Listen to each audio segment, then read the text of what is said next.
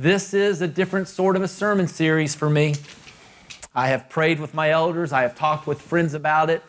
If you know me and my commitment to the scriptures, and maybe if you understand how I've been raised, I feel a little dirty. And that's false legalism. What do I mean by that?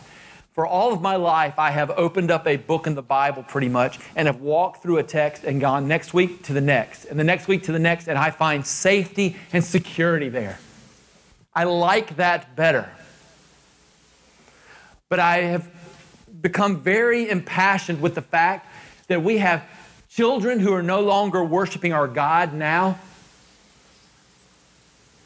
because they're facing issues in life and we never addressed them as we were walking verse by verse through a book.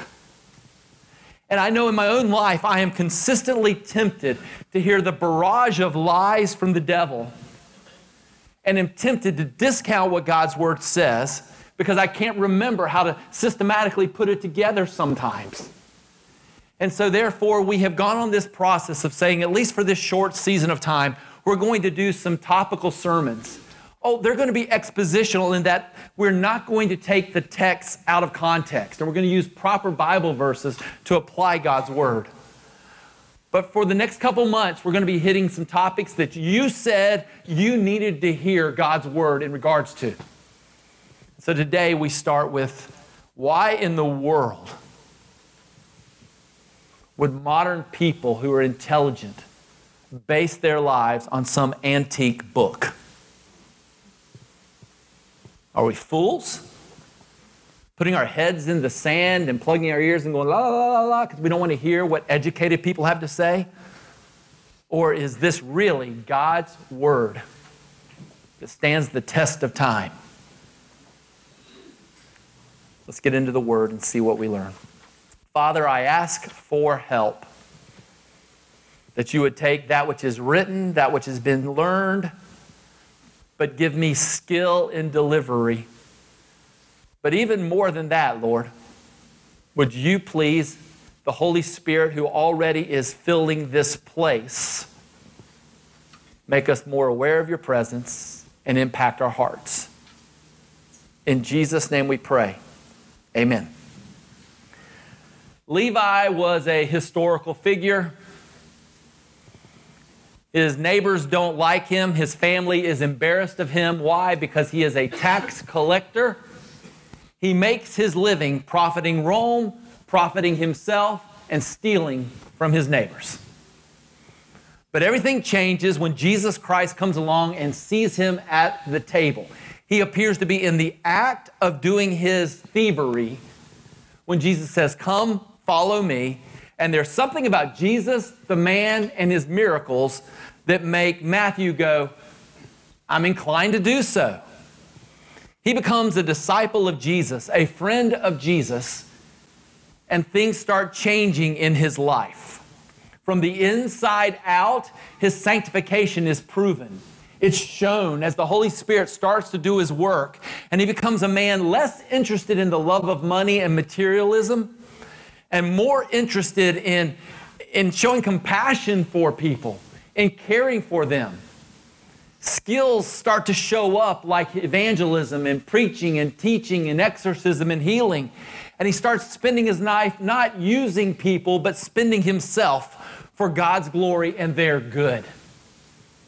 Well, Jesus lives, Jesus dies, Jesus is resurrected from the grave and ascends into heaven and the merry band of disciples go about doing their work. But about 30 to 60 years later, Matthew develops another skill.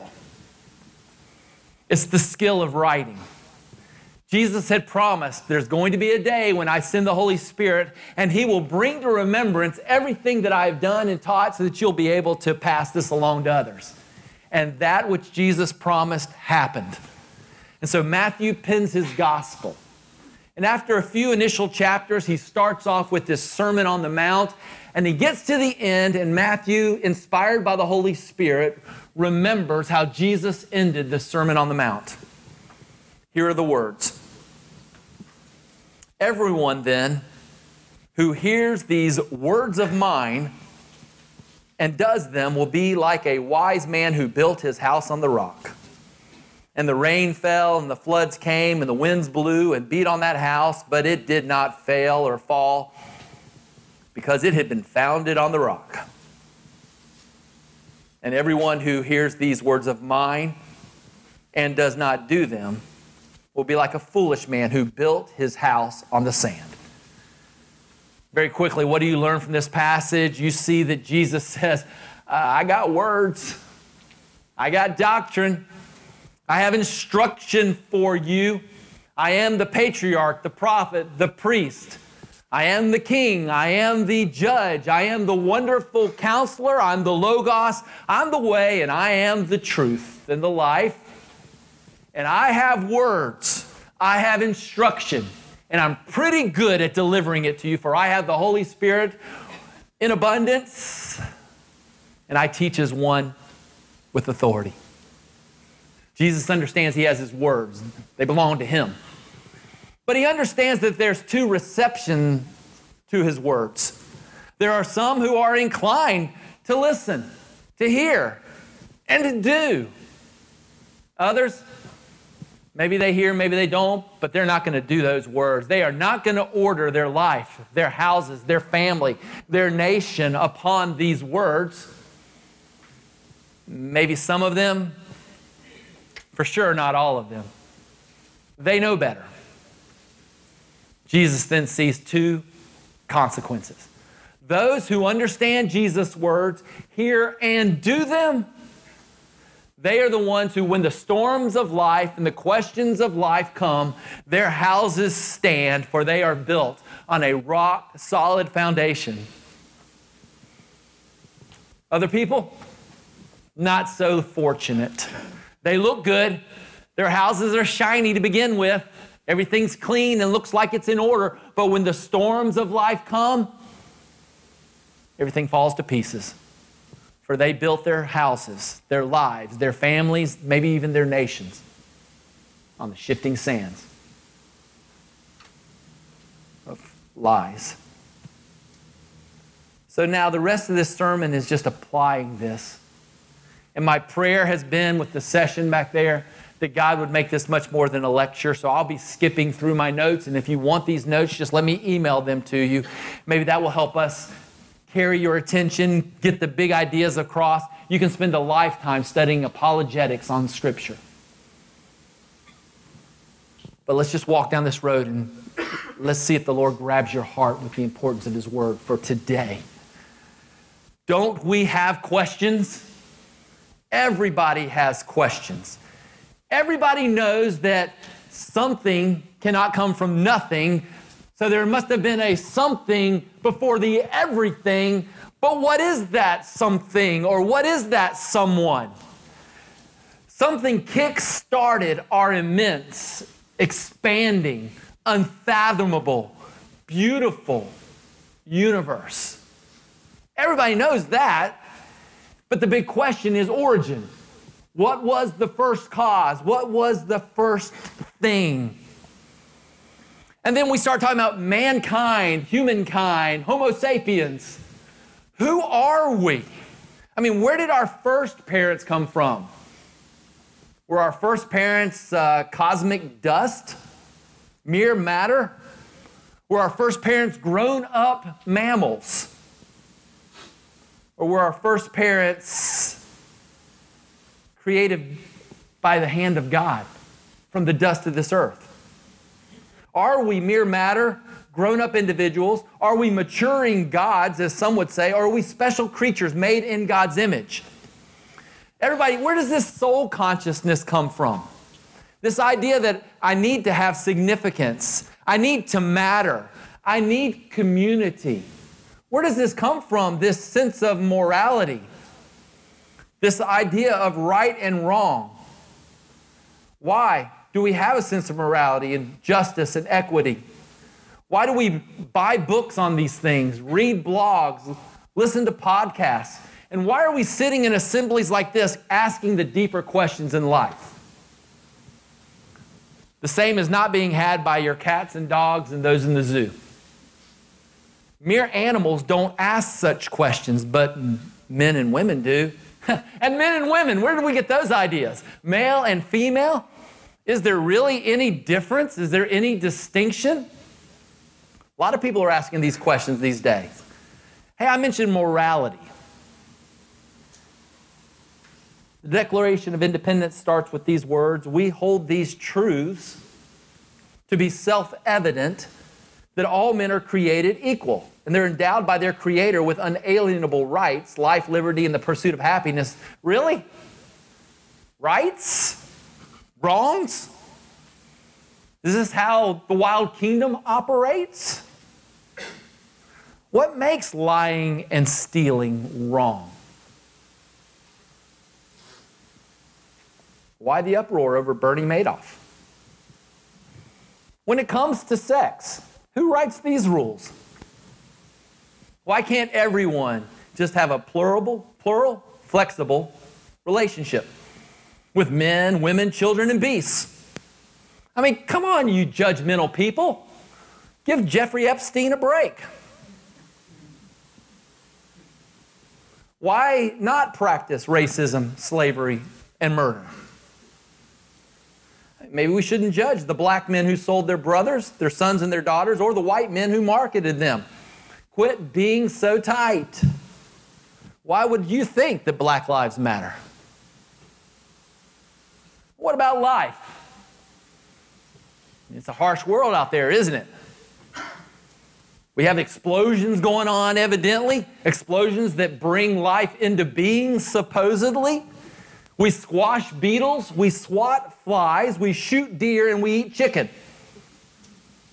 No one cares how we remove the fatty tissues from our body, so why do you people care how I remove the tissue from the womb? Why not get rid of the unbeating heart in the womb and the unwanted beating heart of our middle schoolers? And if it's compassionate to put a horse out of his misery, then why not just show compassion to the aged and other hurting people and do the same? These are questions that everybody has to ask, and lots of different answers are given. Why not just live out the hedonistic motto? Just live your whole life, eat, live, drink, die, but be merry in the process. Why not live out the Darwinian principle? It's survival of the fittest, baby. It's either kill or be killed, so I'm going to strike first and get mine before you do that. Or why not just ask the question of the nihilist? Man, if there is so much pain coming over the horizon and I am just a cosmic accident and I have no meaning or significance, then what's the big lasting question? Why not just kill myself and stop all the needless suffering sure to come my way? These are big questions. Something makes them right or wrong, the answers. And who says, Who is to judge? And what of the judge? Is there a God? Is it a he? Is it a she? Is it a we or a they? Are there many of them? Am I God? Is there anything non material and spiritual out there? And if there is, how powerful is that God? And what does he think? What does he desire? What does he expect? How would I know? And even more simple is how do I date him or tip him into blessing me or at least keep him from squashing me? These are questions everybody asks, every culture in every age. Then come the eternal life questions. What happens when I die? When I breathe my last, is there an afterlife? Is there an after death? If there is a land beyond the river, are there many roads that get me there? And what are we supposed to do with all this religion? Are we supposed to pick one? Hey, I know, maybe we can start our own. This is what culture does. It was the late Stephen Hawking who said, All my life, I've been fascinated by the big questions that face us and have tried to find scientific answers to them.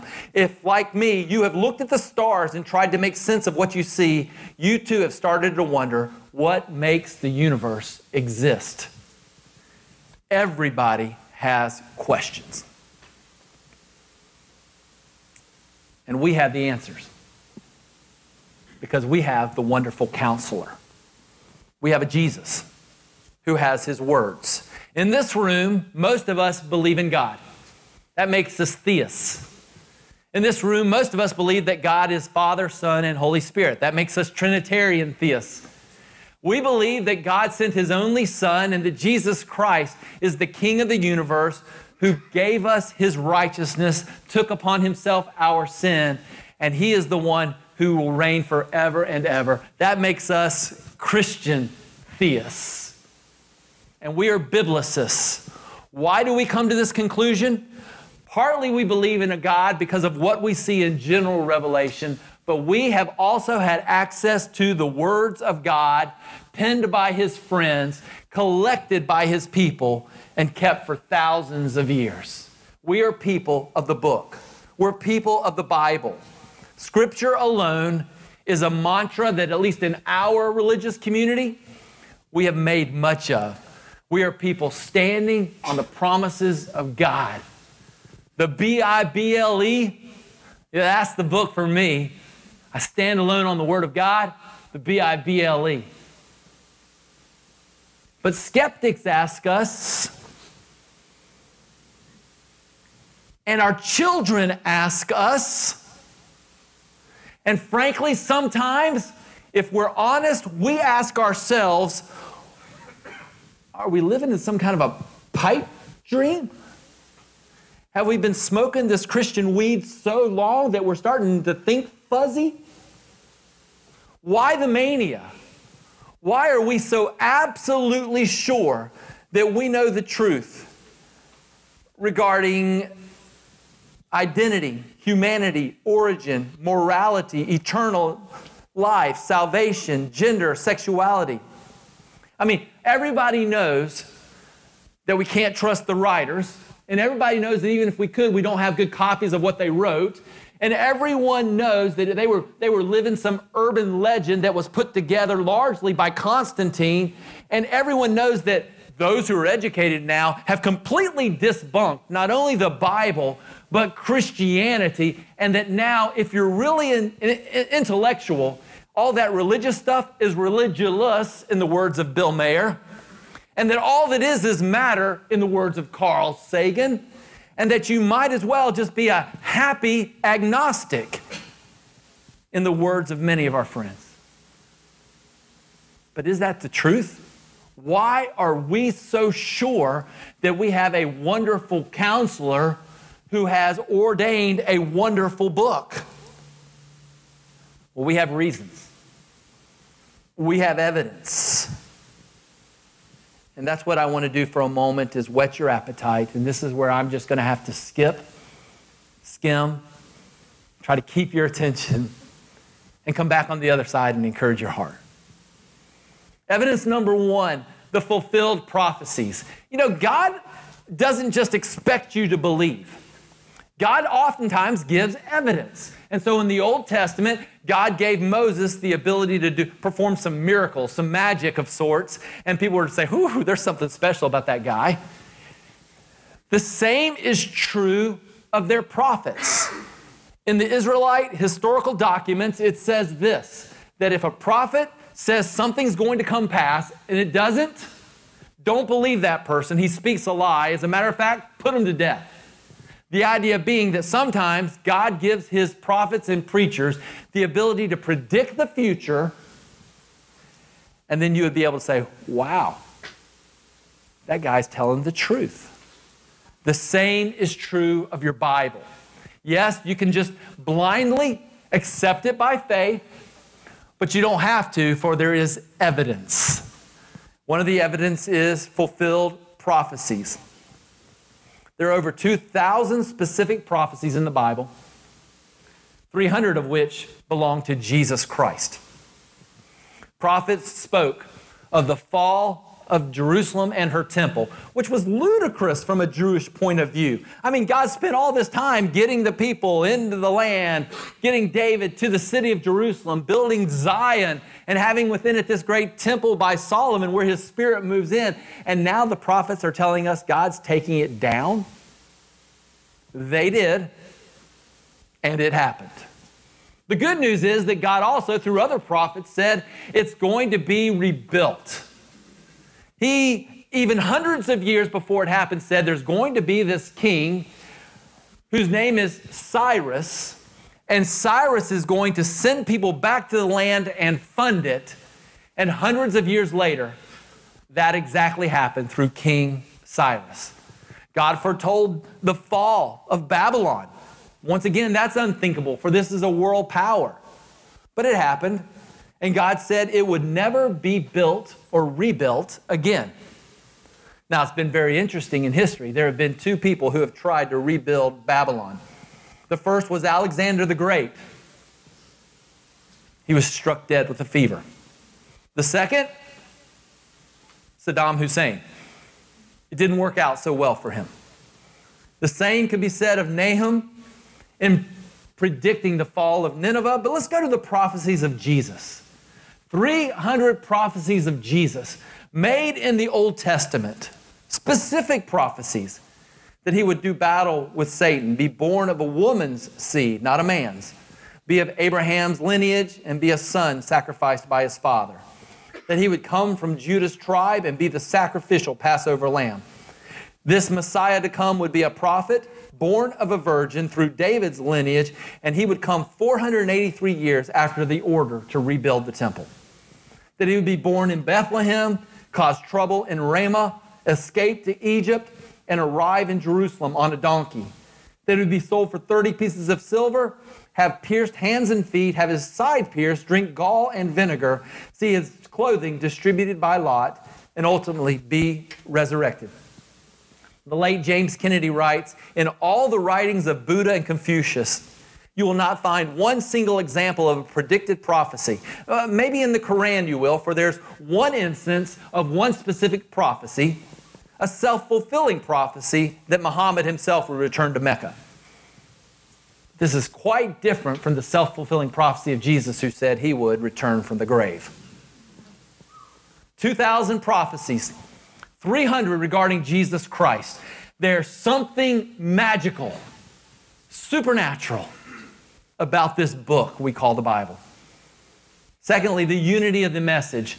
Imagine going to a, a library and collecting a, a group of books, five dozen books or so. And imagine them coming from different authors, 40 of them, speaking three languages from three different continents and you have to select books that were written from 700 AD until the modern day.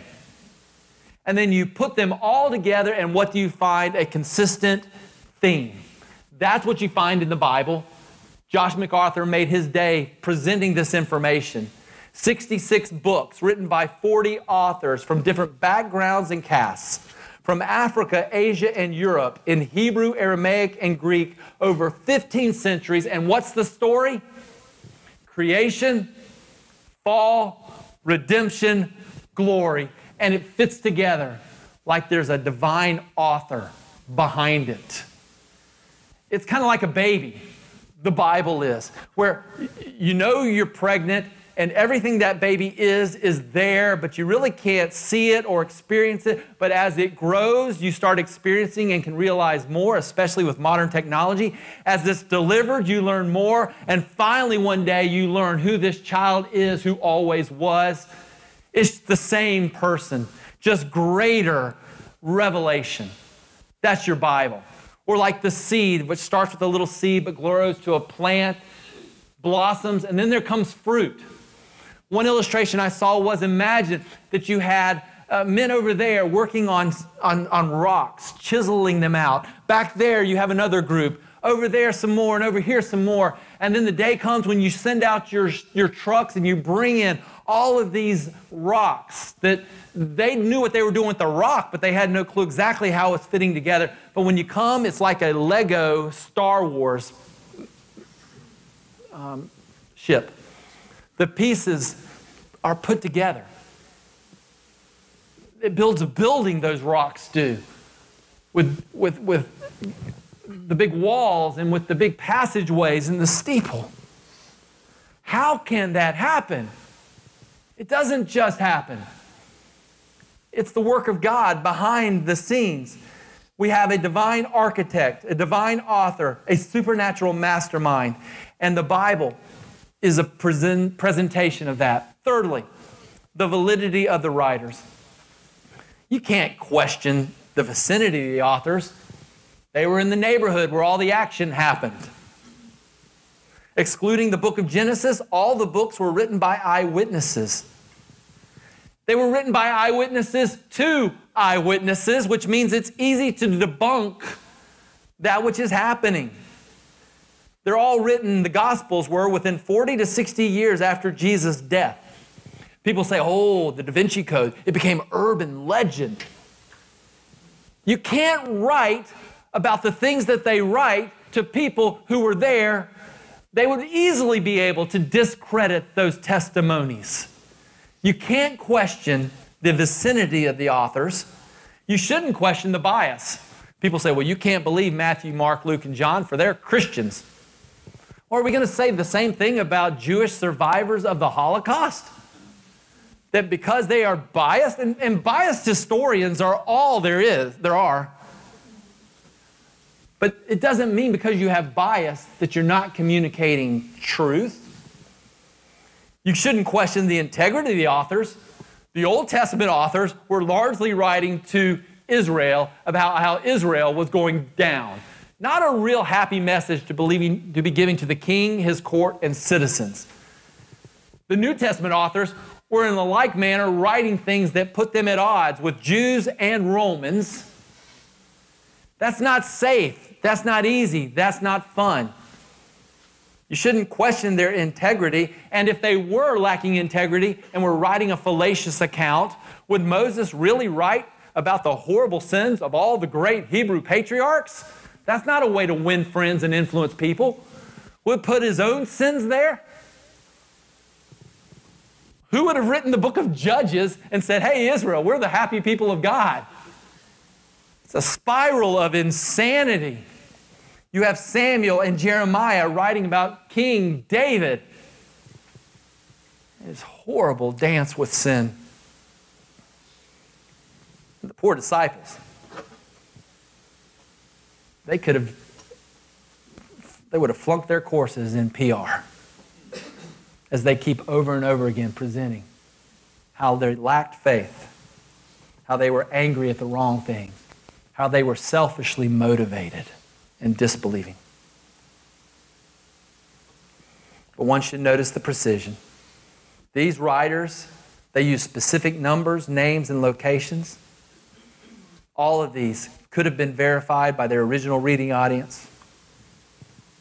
And these have been verified by archaeologists and historians. Evidence number four the transmission of the original text. Some may say, yeah, yeah, they wrote those things back then, but we have no clue that anything we have today is exactly corresponding to what they wrote back then. Well, again, we have evidence to the contrary. If you, if you analyze the historical ancient Bible with the same rules that you that you study any other historical book, you will give credence to many manuscripts versus few, early manuscripts versus later, and distributed or broadcast manuscripts as opposed to some that just come from a little location. And when you put those things together, long story short, we have 5,500 ancient manuscripts in the Greek, 18,000 in other languages, We've cataloged more than 86,000 references to the Bible by men before AD 325. If you lose the big idea, here it is. Compared to other works of antiquity, the Bible has more reason to be believed than any other selection of ancient literature. If you apply the same rationale and weight to the Bible as you do other historical documents, it's clear that you have an incredible, accurate copy. Well, evidence five, I could talk with you about the assessment of archaeology and history. The Bible's been proven factually correct over and over again. Science, history, and archaeology are the Christian's friends. We are not scared in any way of revelation, whether it be general or special. Number six, the inexhaustible wisdom of God. This book analyzes and answers the greatest questions of all of life. R.A. Torrey says there is not a truth to be found anywhere on moral or spiritual subjects that you cannot find in substance within the covers of this old book. I have often, when speaking on the subject, asked anyone to bring me a single truth on moral or spiritual subjects which, upon reflection, I could not find within the covers of this book, and no one has ever been able to do so. I love this sentence. Other writings indeed have jewels of thought. Thumbs up. But they are, whether they know it or not, stolen jewels and stolen from the very book they ridicule. Evidence number seven. There is this guy, Jesus, who was a historical figure, and they have a real problem. They couldn't find his body. And when you look at what Jesus and his men thought of the scriptures, they thought of the prophets, the writings, and the law as all coming from God. Jesus called the law of Moses the Word of God. Jesus said the Scripture cannot be broken, and He says one jot or tittle, one little part of a letter will never go away. The law will be maintained. And Jesus promised New Testament Scriptures that He would bring to remembrance those things, and His men would write, which is why Paul and Peter are able to look at each other's writings and say, These things are the very Word of God. Evidence number eight my favorite, The Transformation of Characters and Culture. What kind of book is this?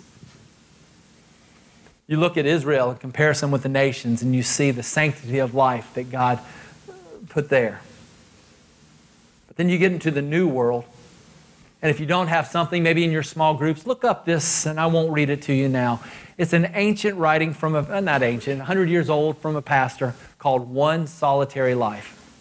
It talks about this man named Jesus who comes from an obscure place without the trappings of modern day leaders and how he was able to affect the world. It would be worth your reading in your own devotions.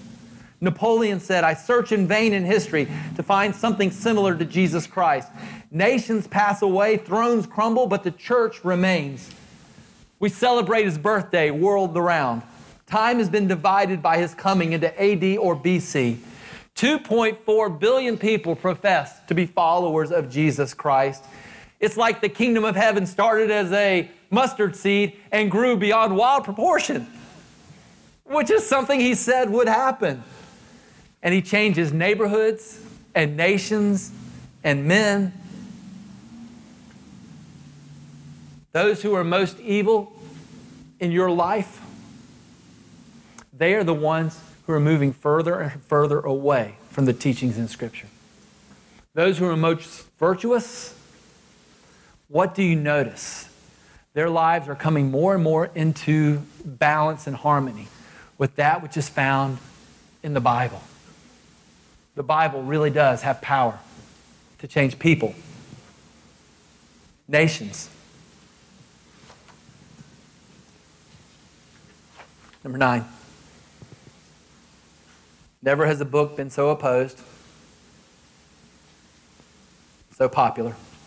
Laura and I were watching a North Korea documentary this week. In order for you to go to China, to get in one of those groups who can go and become a, a visitor to North Korea, they have these long lists of rules that you have to keep while you're on one of those tours, and one of them is no Bibles. Why? What's the big deal of this antiquated book? People hate it. And yet it's the most published, most purchased book. Again, D.J. Kennedy says the Bible is like the anvil with the hammers banging against it. The hammers have struck, but they are wearing down while the anvil stands strong. Then, number 10. Why? What is the evidence of the Bible? Well, you may not like this last one, but I like it. The Bible's come alive to me. It means the world to me. And there are other friends who would say the same thing. Jesus said, My sheep hear my voice and they know me. And what has the Bible done? It has addressed my concerns and my questions. It's educated my mind and given me more consistency than I normally would have. It's calmed my soul. It's cured my guilt.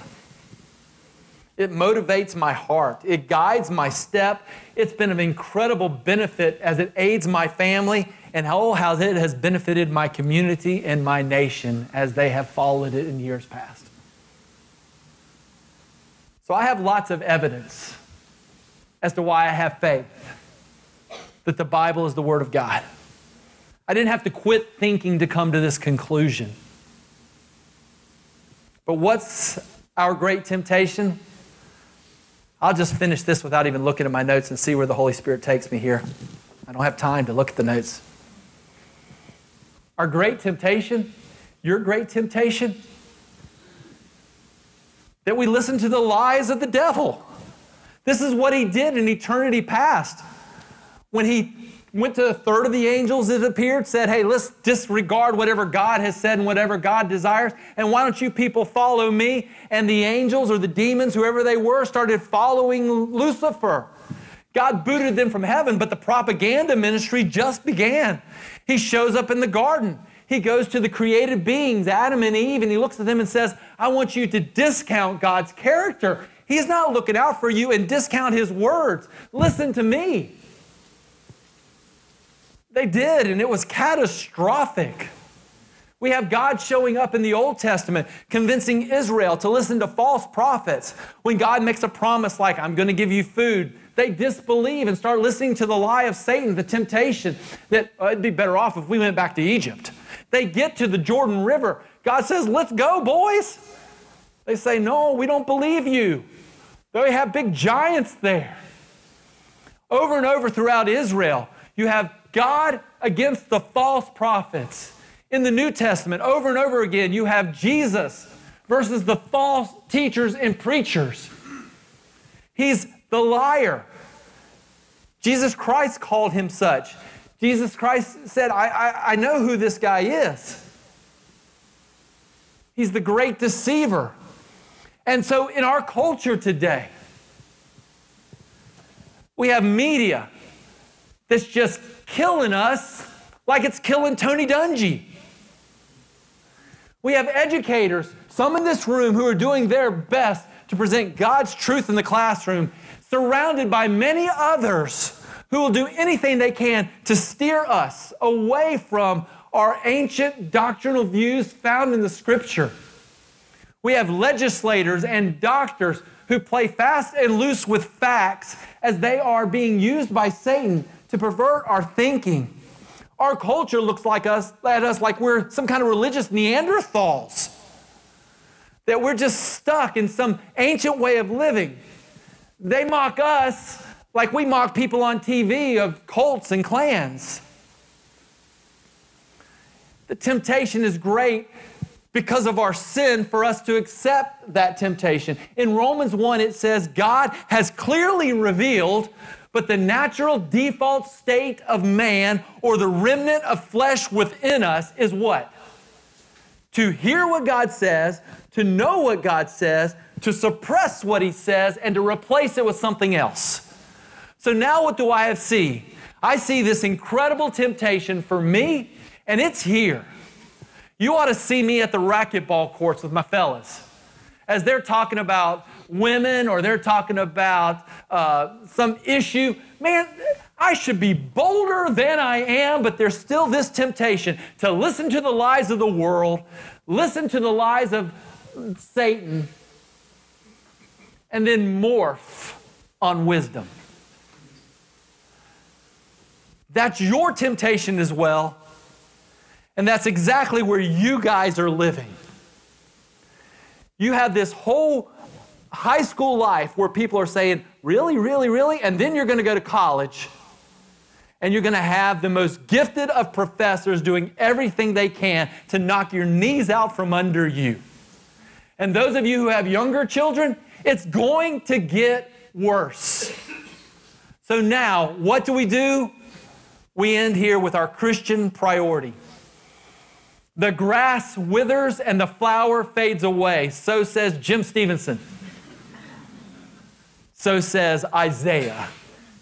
It's not going anywhere. The Word of God, though, abides forever. Heaven and earth will pass away, but my words will not, says Jesus. So shall my word go out of my mouth. It shall not return empty. It will accomplish what I purpose. Faith comes from hearing, and hearing from the Word of God. Therefore, we're going to be noble Bereans, reading every single day, saying, Does that square with what my Bible has to say? Like Joshua, this book of the law will not depart from our mouth but we will meditate on it day and night to be careful to do all that's written in it. We will gather here and we will admonish one another and teach one another in all wisdom, singing psalms and hymns and spiritual songs as the word of Christ dwells richly in us. And by God's help,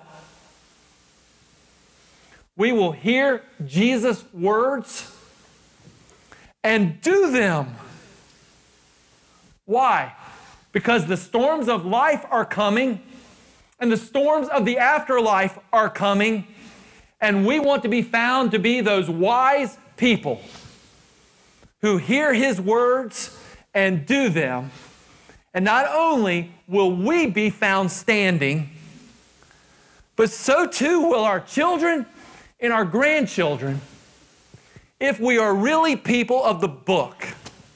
Sola Scriptura is a reformed mantra of a bunch of religious fellows who said, the church has been going askew. Let's get back to the scriptures. That's what I'm calling us to. May God help us. We got modern questions, modern issues, modern problems with ancient, inspired, authoritative answers found in a book called Scripture.